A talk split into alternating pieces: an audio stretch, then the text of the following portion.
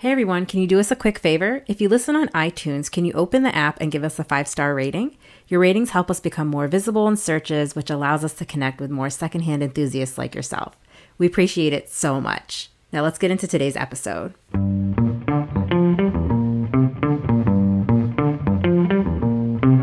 Ah, January, a time for rest, relaxation, reflection, and C SPAN? In the midst of decluttering and downsizing for the year ahead, I found myself down a rabbit hole of articles and interviews and C SPAN discussions on the secondhand resale economy, which all got me thinking more deeply about the other side of thrifting the donation cycle. I started asking questions like what happens to our clothes after we donate them, what are some of the common misconceptions about the donation process, and how can I become more mindful about what and how I donate my stuff in the upcoming year? Keep listening for answers to these questions and more in episode 21 of Allow Us to Rethrift Reduce Ourselves.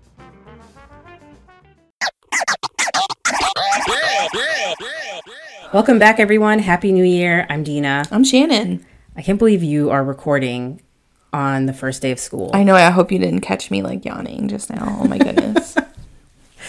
How was the first day? Awesome. Got did all kinds of fun stuff. Well, good. Yeah, I'm just hoping tomorrow is just as good. We'll see. I think I'm gonna have grumpy pants kids tomorrow. Today was like fun, you know. Friday might be rough. Yeah.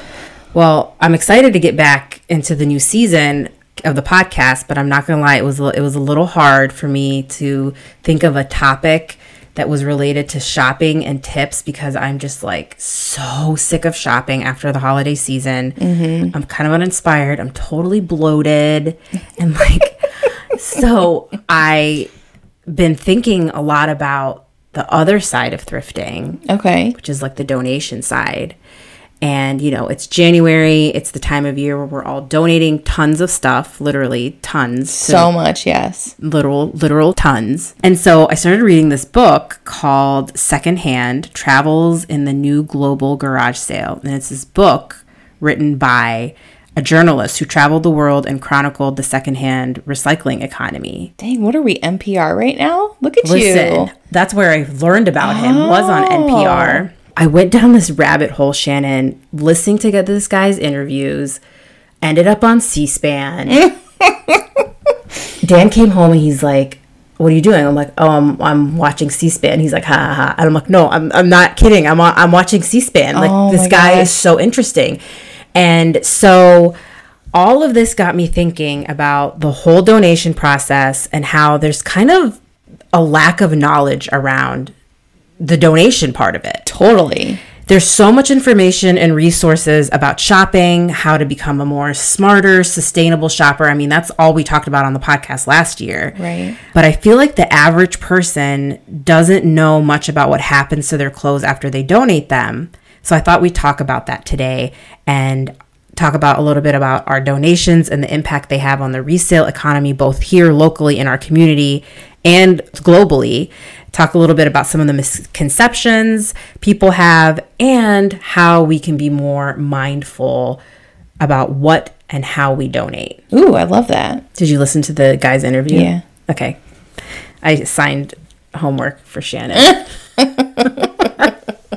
So I know that this is way deeper than what the average person thinks when they just bag up some clothes and dump it at a local thrift store. But it's actually a really fascinating process and one that impacts all of us at some point. Right. I mean, we all wear clothes, right? Right. Yeah. I mean, like, I, I mean, I, I am interested in this. I'm not even going to lie to you. When you first told me about it, I was like, oh my gosh, Snorefest, what? But then you had me listen to that yeah. NPR thing and it's really interesting. Well, never never thought it went that far or that many people were involved. So let's start with the basic cycle of donating to a traditional nonprofit thrift store. So like your Goodwills, your Salvation Armies, and other th- similar thrift stores across the country. So you get your stuff ready, you drop it off at the thrift store.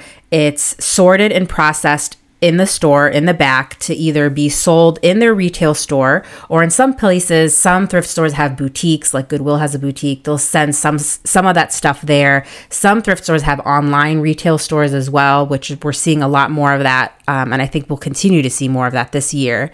So either way, it's processed to be sold in their stores, and then the sales support whatever the thrift store's mission is. So it could be homelessness, cancer, victims of domestic violence, workforce development, so on and so forth. So what doesn't sell after a few weeks gets moved to what's sort of called like a last chance location. Sometimes they're bins in the actual store. In Goodwill's case, they send them to their outlet stores, which are also known as the bins. Other thrift stores across the country um, have different approaches to this. And this is something I learned about recently. I came across an article where some thrift stores will actually give kind of their surplus, some of their surplus to specific initiatives. So maybe there's a local group that works with refugees and immigrants who need furniture. Oh, that's smart. Yeah. Or like maybe there's a, a local group who does stuff with um, people who lost their homes to fires and stuff like that. Okay. So I thought that was really interesting. I, had, I hadn't heard of that before. Right. What about uh, the yellow bins you see like around, or I think sometimes they're green, where you just dump clothes and usually it says clothing on yeah. the outside. So those are always kind of like a mystery to a lot of people and honestly they were a little bit of a mystery to me for years. Yeah. Because I usually don't drop my stuff off there, so I hadn't really done that much research, but those bins that you see in the parking lots that say clothing or Planet Aid or whatever, the process for that all depends on who owns the actual bin. Oh. Sometimes you'll see a bin that will say Planet Aid on it. Okay. Um, sometimes it'll say a nonprofit's name like AMVETS or Big Brothers Big Sisters. Oh. So there's two tracks to that. Okay. If a nonprofit owns the bin, let's let's say AMVETS because that's a super common one around Akron or around Northeast Ohio. Let's say it's AMVETS and you put your clothes in there the nonprofit group AMVETS will take these clothes and then partner with a privately owned thrift store and sell them those clothes. The proceeds from the sales will then support their programs. Okay, this makes so much more sense to me because when you go to the village, you donate in the back, and the back it says it's the AMVETS, and it says I'm helping out blind people, but I never could understand the how connection. I was helping out blind people yes. by giving them all of my stuff, you know. Isn't that so fascinating? Yes, this makes so much more sense now. So yeah, then what they'll do is they'll partner with a store like the Village. The Village will purchase those from AMVETS. AMVETS will then use that money to help their their blind programs. Yes. Their programs for the blind. And then the village in turn resells those items. That's so cool. Yeah. So then then you have some bins that are owned by companies called like Planet Aid. Before I tell you what they do with it, let me back up and tell you what happens to the surplus at thrift stores cuz both of these paths are going to merge oh, together at some point. Okay. So let's say a traditional kind of retail thrift store has a bunch of stuff left over. It, it, hasn't sold on the sales floor. It hasn't sold in their bins. It hasn't sold in their last chance locations. So then what they'll do is they'll sell they'll sell these items to a textile recycling company. These companies are essentially in the business of finding new life for the stuff we don't buy or that can't be sold at thrift stores.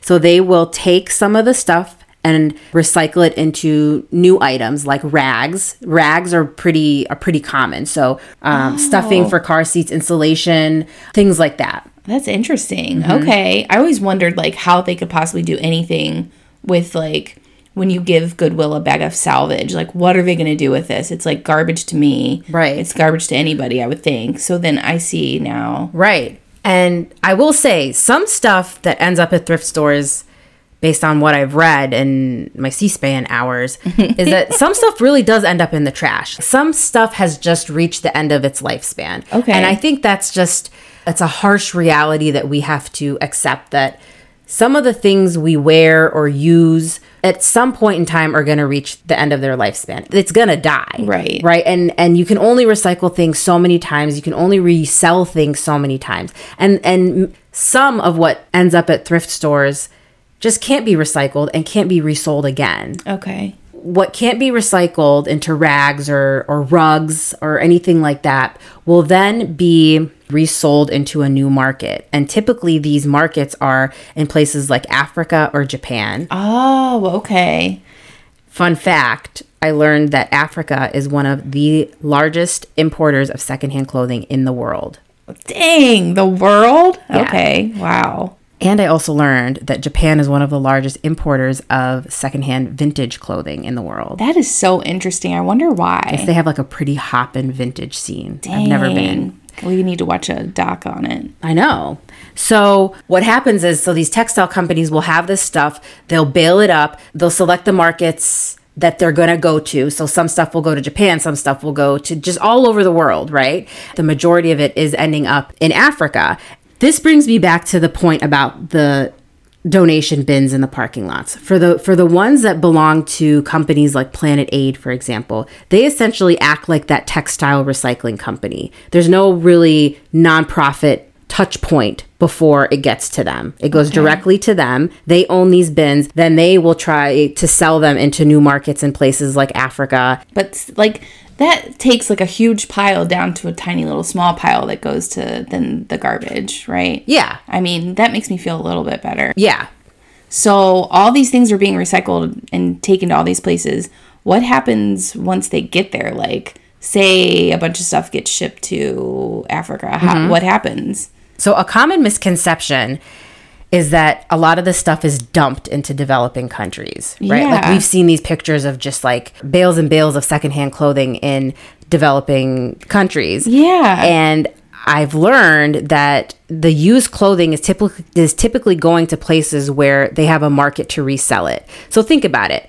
It's expensive to ship stuff overseas. Why would a resale buyer, so these textile companies, recycling companies, purchase used clothes in the literal tons, bale it up, pay to ship it somewhere only for it to be dumped or burned. Yeah, that doesn't make any sense. It makes no financial sense for them to do that. It's so funny. I think that we've always thought that because we see it in movies and things like that, but like we've never stopped to actually think about the money behind it. Yeah, it's a business. It's like, a business. In my head, it's like I was just think like airplanes would fly over and just open up and dump stuff out. Like what?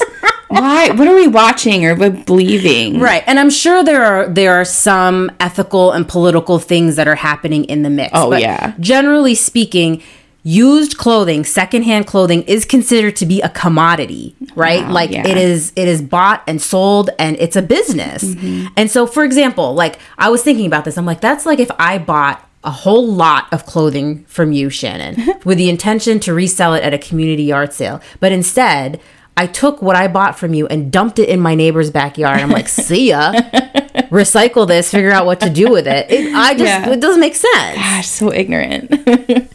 and a fun fact I learned also from this book that I was reading that a lot of the buyers who are buying to resell these secondhand bales of clothing in their communities, a lot of them are female entrepreneurs. Oh, that's cool. Yeah. Okay. Let's say it arrives in a country overseas some of it can be bought to be resold wholesale, or some of it can be bought to be just sold in somebody's store. Okay. So it, it all depends on who the buyer is. Oh. And as I was reading all of this, I thought, oh my goodness, it all came kind of crashing down on me. I'm like, this is the way I experienced secondhand shopping when I lived in Jordan. Because places like Jordan, where w- we don't have enough in our economy to create a resale economy, right? Like, we don't have enough new and used stuff to go around to create like a robust resale economy the way that we do here. Okay. Like here in the United States, we buy so much stuff right. that we have so much to circulate around. Right. So in Jordan, we relied a lot on secondhand clothing to come from places like Europe.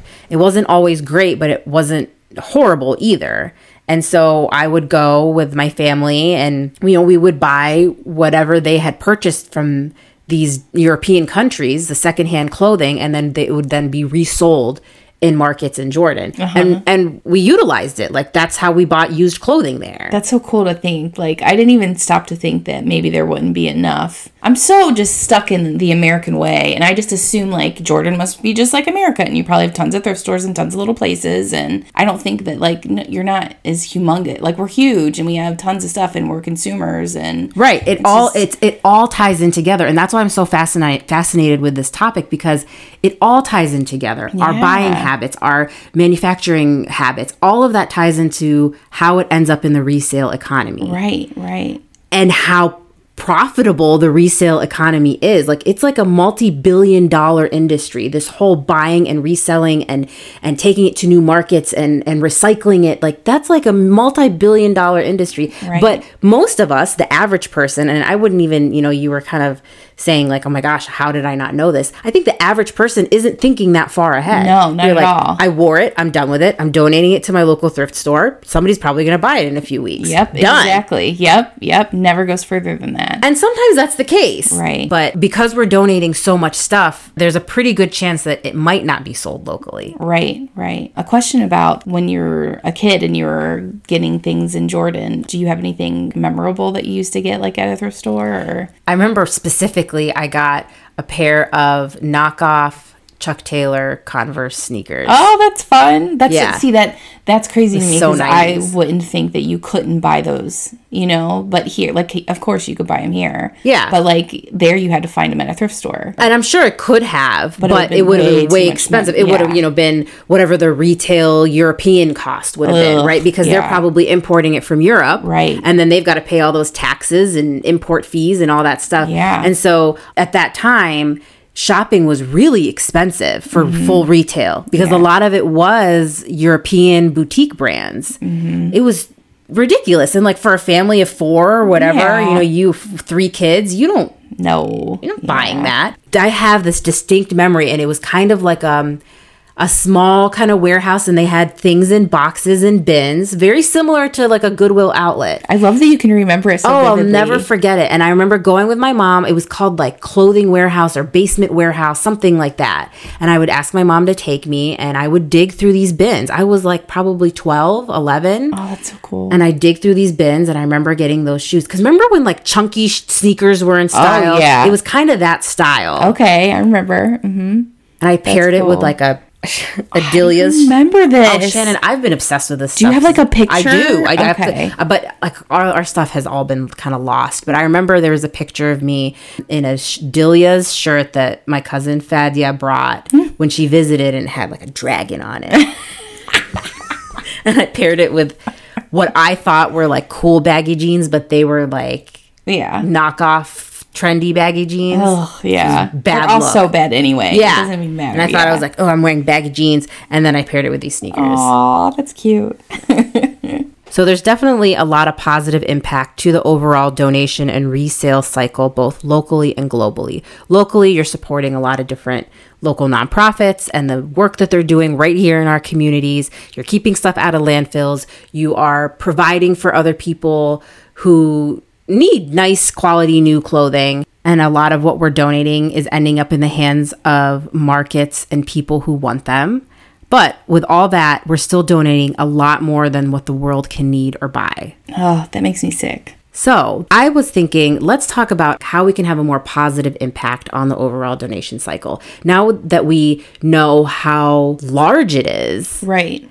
I think that we should be more mindful of the things that we are donating um, something that I've never thought of before until listening to all the cool stuff that you've learned is the stuff that I donate a lot of times is on its last leg, mm-hmm. and that's why I'm donating it. But I think that, like, I have things in my drawers and maybe even in storage in the basement that I've been holding on to for a really long time for no reason other than maybe I'll fit into it one day. But, like, come on, I'm not going to fit into anything that I fit into when I was 16 years old and it the reason I have it is because it's really new or because I only wore it a handful of times and I just can't give it up yet. Right. Like, what's the point of me holding on to it when I can give it a new life by giving it to Goodwill? Yep. And then giving, letting someone else actually use it right. and not just sit in my basement.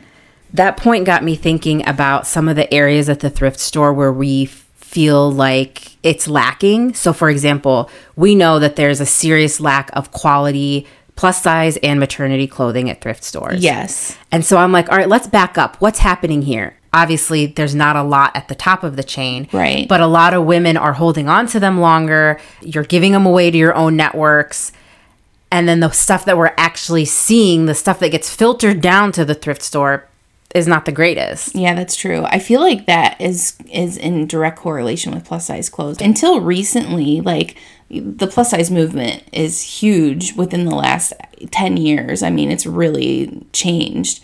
But like let's say 10 years ago, and I'm not saying it's perfect now, but 10 years ago when you went to the thrift store and you looked for plus size clothes, it was raggedy old crap that people could no longer wear and they just took it in. But like with plus size and with maternity, you have that whole like, I'm still gonna, even if, like, say you've lost 20 pounds, but as a bigger person, you know that you could gain those 20 pounds mm-hmm. back. You're not going to give that stuff away because you could need it desperately, you know? So it's just like, if you get pregnant, you could need that stuff desperately. So you feel like this need that you have to hold on to it, even if it's not the best quality, because you've already paid for it. You know, you've already done everything you needed to do. Like, you know, this thing fits.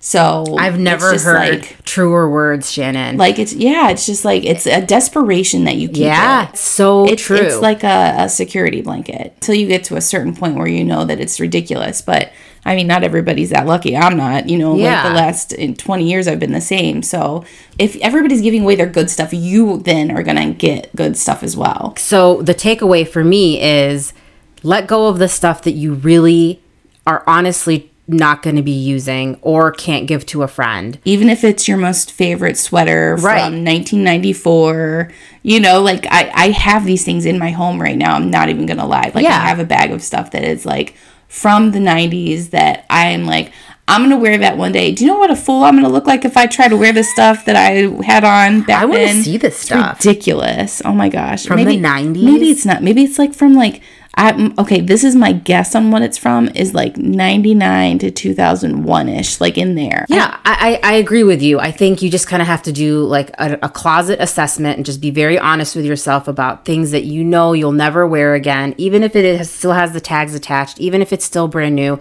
and like somehow putting it into the the donation cycle so we can improve the the stuff that goes in there, improve the quality because in turn that's going to sell, somebody else is going to wear it, it's going to support the local nonprofit that you donated it to. Right. It's a whole, there's so many different facets to it. Right. Instead, we're just holding on to everything. And then people may be looking for those things and they have to go buy fast fashion to have it. When you have it, you can just give it, you know?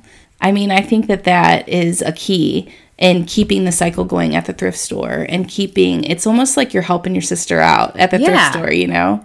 When you say that, I think of some of the most generous donors who donate the most incredible things, and we've been the recipients of those things. A hundred percent. When I see some of the stuff that people donate, I'm always just like, "Who did this? Right? I love you. You know, like I can't even believe it." Well, I love where this conversation is going because so many times we've said, "Who donated that? Who would get rid of that?" Yes, and then, but think about it like maybe somebody is thinking like hey i'm done with this. I have no use for it. Nobody in my immediate family or, or network of friends would want this. Let me let somebody else enjoy it. Let exactly. a complete stranger enjoy it in turn helping this nonprofit that i believe in flourish. Yep. I love it. So next time you ask why would somebody donate this or i can't believe the stuff people donate you know think of it from a positive point of view. And maybe you should pay it forward. Like if you find something really cool, then you should go home and find something really cool and give it back. That's know? all that's our homework. Yes. That's everybody's homework. I love that. Because I have a hard time with some really valuable quality things too that I'm like, oh. Good luck with your uh, fancy dresses. Well, the sequin dresses. if you could see her face right now we all know I've established a small collection that I'm going to pass down to my daughter. Oh, there it is.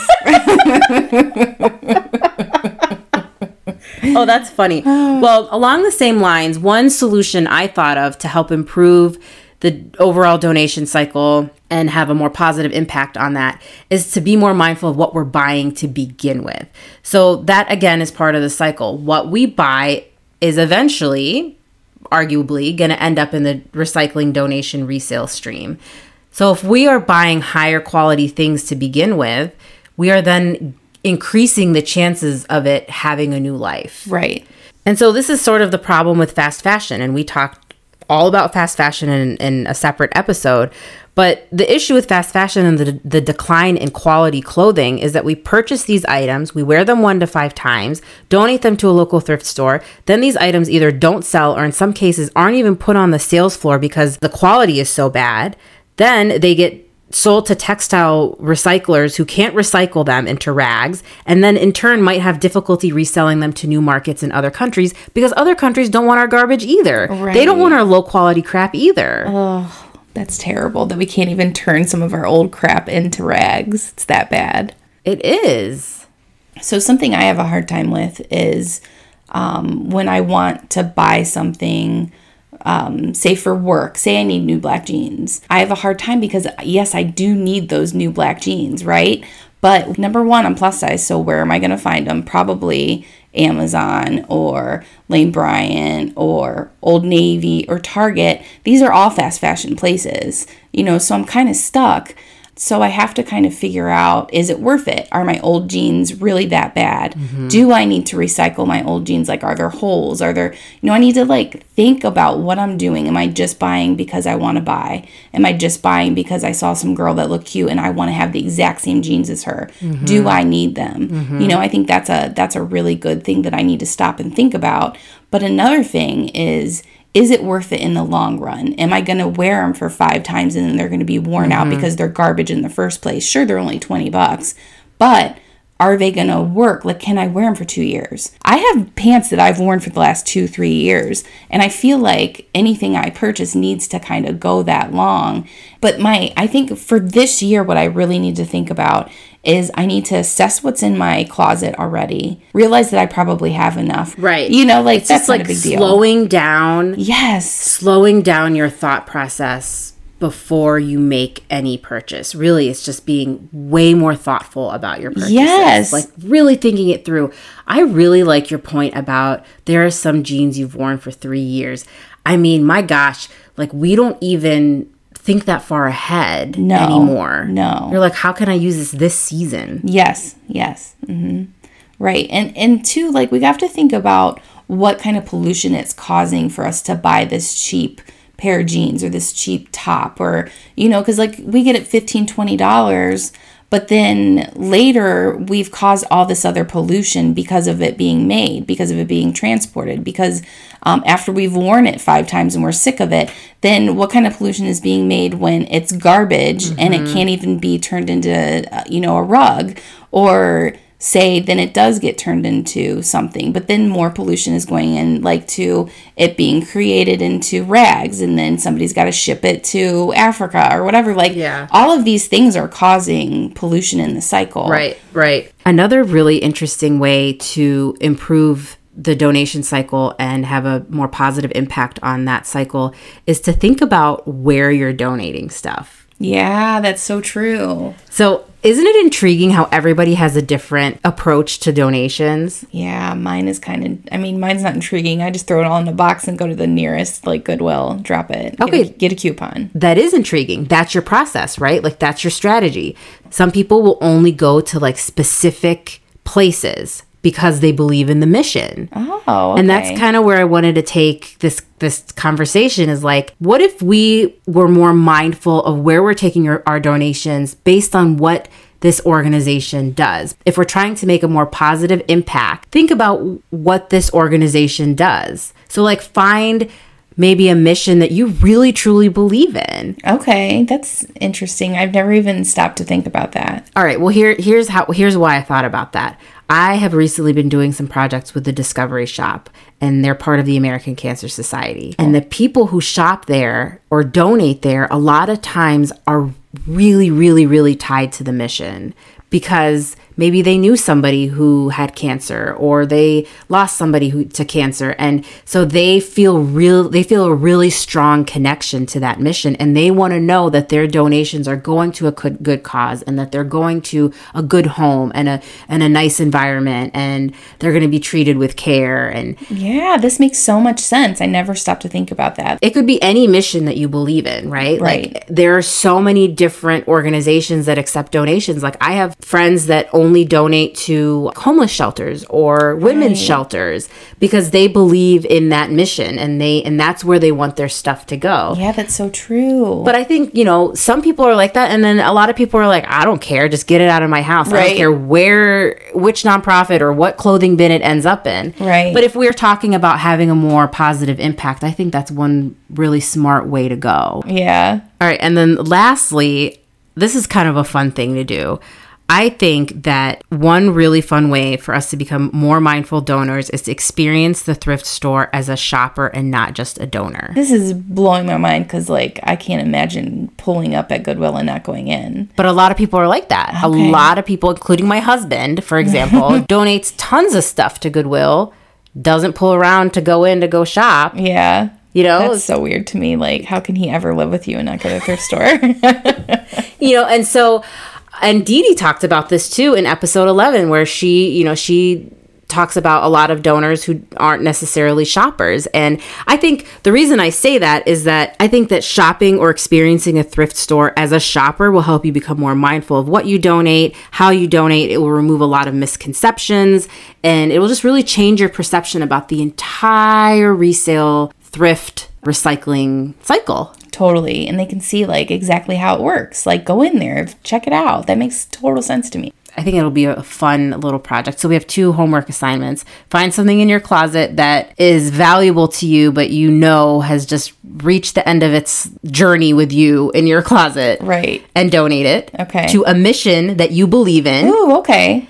And number two, if you are donors and not shoppers, go inside the thrift store and experience it as a shopper. Ooh, I really hope we hear from some of those people. I want to see like their perspective. Dina, should we start a TikTok? A Dina's Days TikTok. Shannon, we could start. Do you have you you would start doing these dances that these people, these kids are doing? We would get more followers for that, just to make fun of us, and I'd be okay with it. Well, we have to tell them about our Vine days. Oh, because TikTok is essentially Vine, hundred percent, and we did it first. We Oh, it was all you. Shannon, you. Oh, it was so much fun. I'll never forget it. You were like, there's this thing called Vine, and people are flying on brooms like Harry Potter. I was like, what? Did what did I just hear? I don't even understand the words that you're saying. You're like, she's like, she's like, just meet me outside in the parking. And I remember we, we did it like where their cameras couldn't see us so we wouldn't get in trouble because it was not lunchtime. this was at work, you guys. Oh, it was like, you know, the three o'clock hour when you're like over oh, it and want to go home. Oh my God. I still have that picture somewhere. Oh, it's amazing. She's like, let's go to the parking lot and we're going to try to record a vine that looks like we're flying on a broom. You have to post this now. Oh my You gosh. better find it. I hope you have. Yeah, it. I think it's like I have to go back in my Facebook memories and okay. I'll find it. Oh, that's great. And then we did one where we jumped out of the fridge mm-hmm. at work. Yeah. I've posted that one on Instagram before. It's so funny. I mean, I don't know if do people think it's funny. I don't care. I think it's funny. Oh my god, we were basically like sketch comedians yeah, back then. Dina fell and couldn't get up. Yep, we did a I've fallen and I can't get up video. Great day. Good day. Shout out to Shout out to to Minnie Valdez ah. for being our co-star yeah. in our Vine videos. Do you want to know what my favorite one that I did that you probably don't remember? Well, wait, I think I do. Really? Tell me. Um, I, I no, I think I do. I think I know. Say it. There's two. Okay. Uh, no, I know. Okay. The one with Brian when he wore the lipstick. that one was so funny. I forgot about that. Okay, if it's not that one, was it? I heard it through the grapevine when we ate grapes. It's really funny too. Neither of them. Neither of them. I did one by myself at home. Oh. And I thought I was gonna go viral. it was so funny, Dina. It, I made myself look like I was pregnant, and then I birthed a cat. What? You saw it definitely. Are you, just don't remember it. Yeah, like you know how you. Do you still have it? I don't think so. Yeah. Shannon. it was so good. What would you do if you went viral? I think I would freak out. Yeah, I would. I would be nervous about everybody at my job and stuff seeing it. Yeah, I. I mean, if it was it. just, even if it was just like normal, it would kind of freak me out. You're yeah. right. Yeah. Let us know if you want us to start a TikTok you know, so it'd be really funny. Everybody is like, hell no, you weirdos. Oh my gosh. Thanks for listening to allow us to rethrift reduce ourselves. For episode show notes, go to dinasdays.com slash podcast. You can find us on Instagram at Dina's Days and Fat Don't Crack and on Facebook, Rethrift Reduce Podcast.